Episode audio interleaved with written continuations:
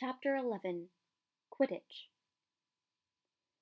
As they entered November, the weather turned very cold. The mountains around the school became icy gray, and the lake like chilled steel. Every morning the ground was covered in frost. Hagrid could be seen from the upstairs windows, defrosting broomsticks on the Quidditch pitch, bundled up in a long moleskin overcoat, rabbit fur gloves, and enormous beaver skin boots. The Quidditch season had begun. On Saturday, Harry would be playing in his first match after weeks of training Gryffindor versus Slytherin. If Gryffindor won, they would move up into second place in the House Championship. Hardly anyone had seen Harry play because Wood had decided that, as their secret weapon, Harry should be kept, well, secret. But the news that he was playing Seeker had leaked out somehow, and Harry didn't know which was worse people telling him he'd be brilliant, or people telling him they'd be running around beneath him, holding a mattress. It was really lucky that Harry now had Hermione as a friend. He didn't know how he'd have got through all his homework without her, what with all the last minute Quidditch practice Wood was making them do. She had also lent him Quidditch Through the Ages, which turned out to be a very interesting read. Harry learnt that there were seven hundred ways of committing a Quidditch foul, and that all of them had happened during a World Cup match in 1473 that seekers were usually the smallest and fastest players, and that most serious Quidditch accidents seemed to happen to them. That although people rarely died playing Quidditch, referees had been known to vanish and turn up months later in the Sahara Desert. Hermione had become a bit more relaxed about breaking rules since Harry and Ron had saved her from the mountain troll, and she was much nicer for it. The day before Harry's first Quidditch match, the three of them were out in the freezing courtyard during break, and she had conjured them up a bright blue fire which could be carried around in a jam jar. They were standing with their backs to it, getting warm, when Snape crossed the yard. Harry noticed at once that Snape was limping. Harry, Ron, and Hermione moved closer together to block the fire from view. They were sure it wouldn't be allowed. Unfortunately, something about their guilty faces caught Snape's eye. He limped over. He hadn't seen the fire, but he seemed to be looking for a reason to tell them off anyway. What's that you've got there, Potter? It was Quidditch through the ages. Harry showed him. Library books are not to be taken outside the school, said Snape. Give it to me. Five points from Gryffindor. He's just made that rule up, Harry muttered angrily as Snape limped away. Wonder what's wrong with his leg. Dunno, but I hope it's really hurting him, said Ron bitterly. The Gryffindor common room was very noisy that evening. Harry, Ron, and Hermione sat together next to a window. Hermione was checking Harry and Ron's charms homework for them. She would never let them copy. How will you learn? But by asking her to read it through, they got the right answers anyway. Harry felt restless. He wanted Quidditch through the ages back, to take his mind off his nerves about tomorrow. Why should he be afraid of Snape? Getting up, he told Ron and Hermione he was going to ask Snape if he could have it. Rather you than me, they said together. But Harry had an idea that Snape wouldn't refuse if there were other teachers listening. He made his way down to the staff room and knocked. There was no answer. He knocked again. Nothing. Perhaps Snape had left the book in there? It was worth a try. He pushed the door ajar and peered inside, and a horrible scene met his eyes. Snape and Filch were inside, alone. Snape was holding his robes above his knees. One of his legs was bloody and mangled. Filch was handing Snape bandages. Blasted thing, Snape was saying. How are you supposed to keep your eyes on all three heads at once? Harry tried to shut the door quietly, but. Potter!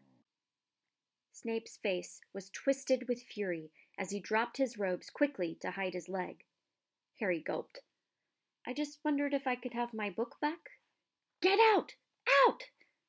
Harry left before Snape could take any more points from Gryffindor. He sprinted back upstairs. Did you get it? Ron asked as Harry joined them. What's the matter? In a low whisper, Harry told them what he'd seen. You know what this means? He finished breathlessly. He tried to get past that three headed dog at Halloween. That's where he was going when he saw him. He's after whatever it's guarding.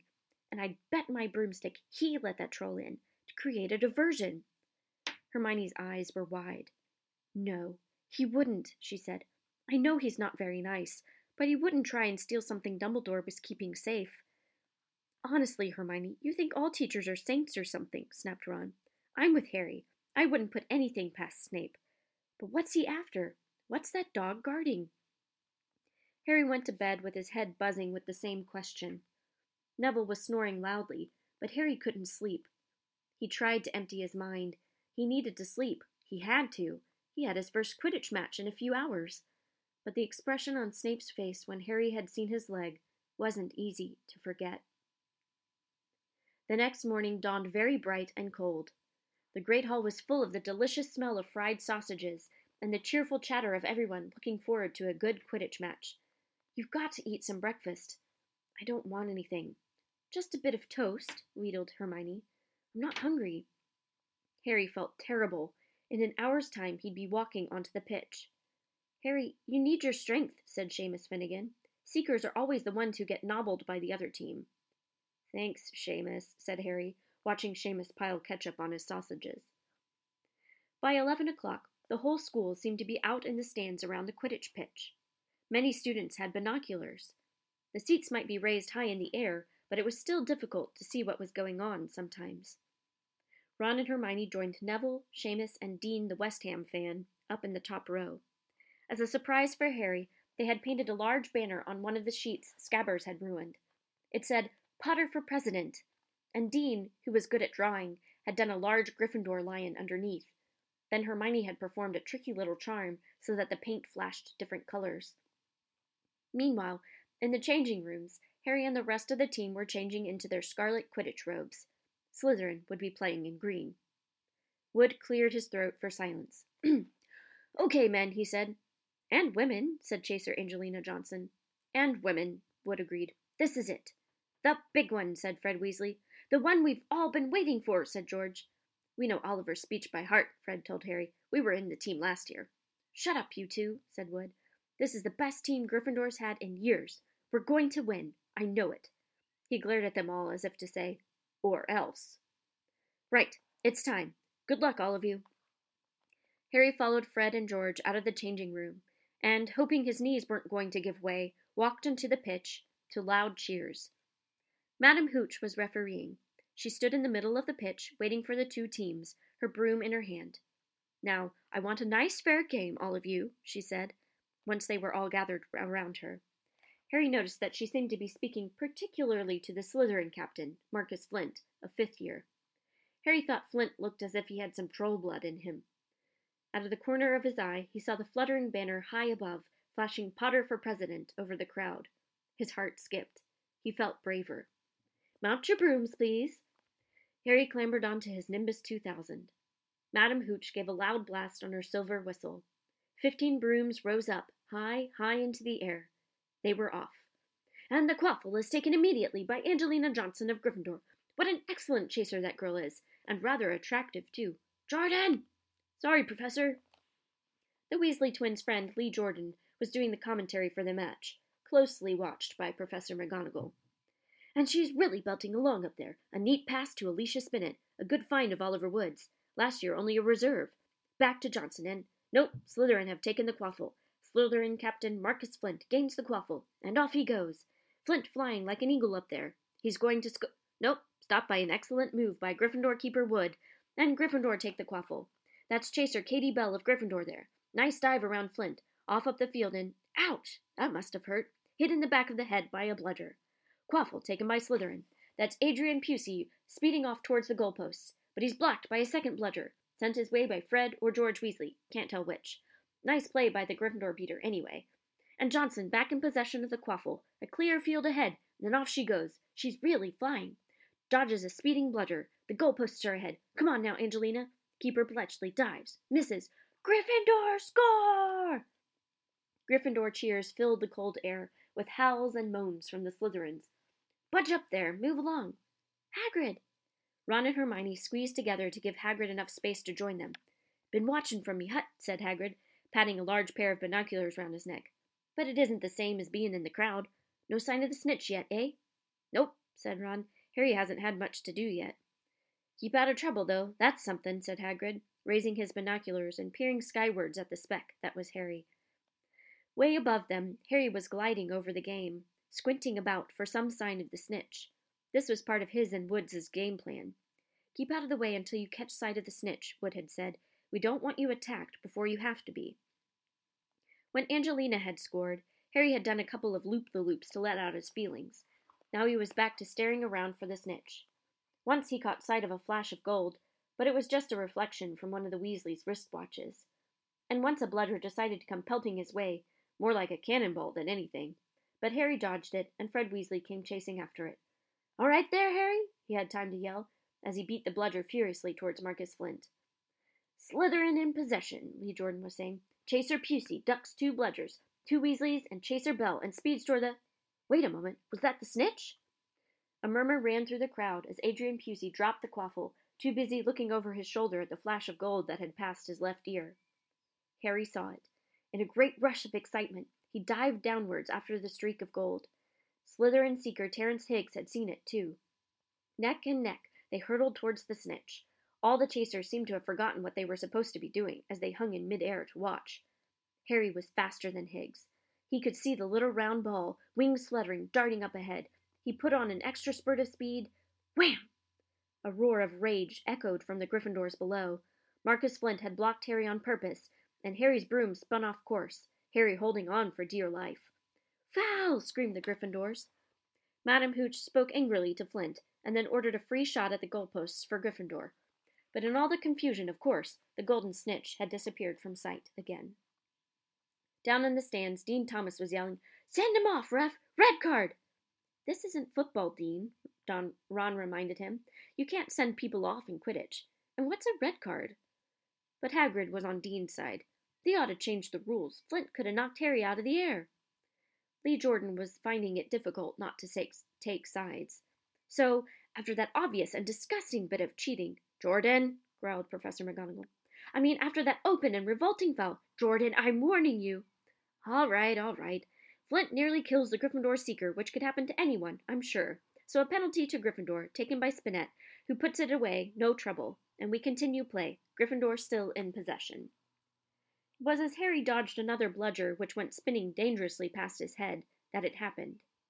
His broom gave a sudden, frightening lurch. For a split second, he thought he was going to fall. He gripped the broom tightly with both his hands and knees. He'd never felt anything like that. It happened again. It was as though the broom was trying to buck him off. But Nimbus 2000s did not suddenly decide to buck their riders off. Harry tried to turn back towards the Gryffindor goalposts. He had half a mind to ask Wood to call time out, and then he realized that his broom was completely out of his control. He couldn't turn it. He couldn't direct it at all. It was zigzagging through the air, and every now and then making violent swishing movements, which almost unseated him. Lee was still commentating. Slytherin in possession. Flint with the quaffle. Passes Spinnet. Passes Bell. Hit hard in the face by a bludger. Hope it broke his nose. Only joking, Professor. Slytherin score. Oh no. The Slytherins were cheering. No one seemed to have noticed that Harry's broom was behaving strangely. It was carrying him slowly higher, away from the game, jerking and twitching as it went. Dunno what Harry thinks he's doing, Hagrid mumbled. He stared through his binoculars. I didn't know better, I'd say he'd lost control of his broom. But he can't have. Suddenly, people were pointing up at Harry all over the stands. His broom had started to roll over and over, with him only just managing to hold on. Then the whole crowd gasped. Harry's broom had given a wild jerk, and Harry swung off it. He was now dangling from it, holding on with only one hand. Did something happen to it when Flint blocked him? Seamus whispered. Can't have, Hagrid said, his voice shaking. Can't nothing interfere with a broomstick except powerful dark magic. No kid could do that to a Nimbus 2000.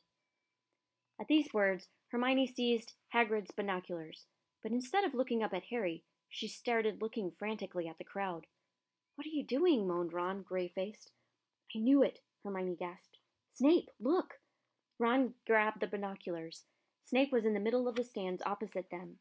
He had his eyes fixed on Harry and was muttering non-stop under his breath. He's doing something, jinxing the broom, said Hermione. What should we do? Leave it to me. Before Ron could say another word, Hermione had disappeared.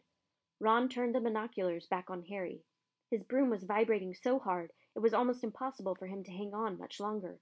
The whole crowd were on their feet, watching, terrified, as the Weasleys flew up to try and pull Harry safely onto one of their brooms. But it was no good. Every time they got near him, the broom would jump higher still. They dropped lower and circled beneath him, obviously hoping to catch him if he fell. Marcus Flint seized the quaffle and scored five times without anyone noticing. Come on, Hermione, Ron muttered desperately. Hermione had fought her way across to the stand where Snape stood, and was now racing along the row behind him.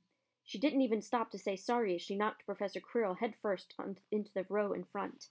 Reaching Snape, she crouched down, pulled out her wand, and whispered a few well chosen words. Bright blue flames shot from her wand onto the hem of Snape's robes. It took perhaps thirty seconds for Snape to realize that he was on fire. A sudden yelp told her she had done her job. Scooping the fire off him into a little jar in her pocket, she scrambled back along the row. Snape would never know what had happened. It was enough. Up in the air, Harry was suddenly able to clamber back onto his broom. Neville, you can look, Ron said. Neville had been sobbing into Hagrid's jacket for the last five minutes. Harry was speeding towards the ground when the crowd saw him clap his hand to his mouth as though he was about to be sick. He hit the pitch on all fours, coughed, and something gold fell into his hand. I've got the snitch, he shouted, waving it above his head, and the game ended in complete confusion.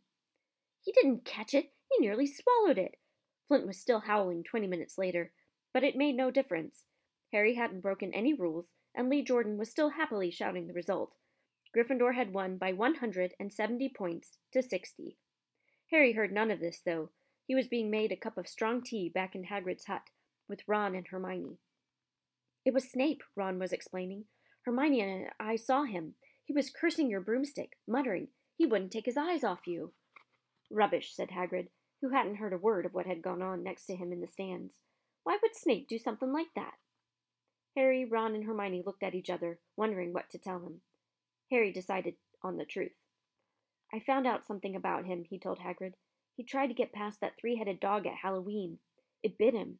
We think he was trying to steal whatever it's guarding. Hagrid dropped the teapot. How do you know about Fluffy? he said. Fluffy? Yeah, he's mine. Bought him off a Greek chappie I met in the pub last year. I lent him to Dumbledore to guard the. Yes? said Harry eagerly. Now don't ask me any more, said Hagrid gruffly. That's top secret, that is. But Snape's trying to steal it. Rubbish, said Hagrid again. Snape's a Hogwarts teacher. He'd do nothing of the sort. So why did he just try and kill Harry? cried Hermione. The afternoon's events certainly seemed to have changed her mind about Snape. I know a jinx when I see one, Hagrid. I've read all about them. You've got to keep eye contact, and Snape wasn't blinking at all. I saw him. I'm telling you, you're wrong, said Hagrid hotly. I don't know why Harry's broom acted like that, but Snape wouldn't try and kill a student. Now listen to me, all three of you. You're meddling in things that don't concern you. It's dangerous. You forget that dog, and you forget what it's guarding. That's between Professor Dumbledore and Nicholas Flamel. Aha! said Harry. So there's someone called Nicholas Flamel involved, is there? Hagrid looked furious with himself. And that's the end of chapter 11. Stay tuned next time for chapter 12 The Mirror of Erised.